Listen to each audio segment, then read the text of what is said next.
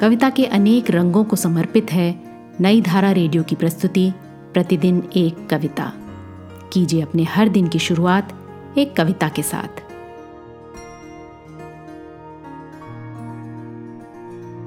आज सुनते हैं कविता रेखते में कविता।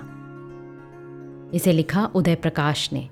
सुनिए कविता उन्हीं की आवाज़ में। जैसे कोई हुनरमंद आज भी घोड़े की नाल बनाता दिख जाता है।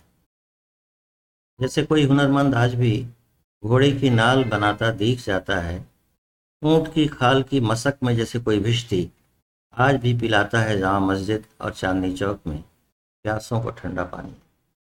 जैसे अमरकंटक में अब भी बेचता है कोई साधु मोतिया बिंद के लिए गुल बकाबली का अर्क।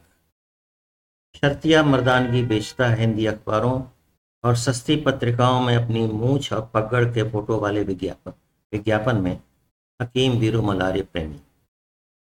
शर्तिया मर्दानगी बेचता है हिंदी अखबारों और सस्ती पत्रिकाओं में अपनी मूछ और पगड़ के फ़ोटो वाले विज्ञापन में हकीम वीरू पलारे प्रेमी।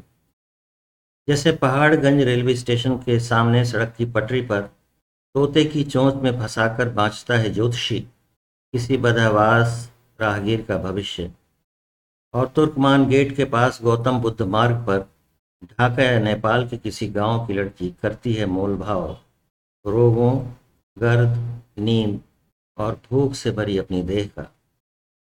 जैसे कोई गडरिया रेल की पटरियों पर बैठा ठीक गोधूली के समय भेड़ों को उनके हाल पर छोड़ता हुआ आज भी बजाता है डूबते सूरज की पृष्ठभूमि में धरती का अंतिम अलगोजा।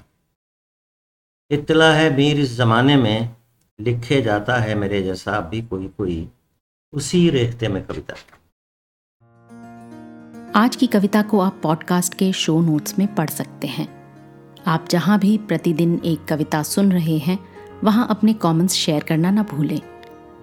अगर आप चाहते हैं कि नई धारा रेडियो की ये प्रस्तुति हर सुबह आपके व्हाट्सएप पर आ जाए तो हमें इस नंबर पर मैसेज भेजें। Seven four two eight seven seven five three seven six कल एक और कविता के साथ फिर मिलेंगे।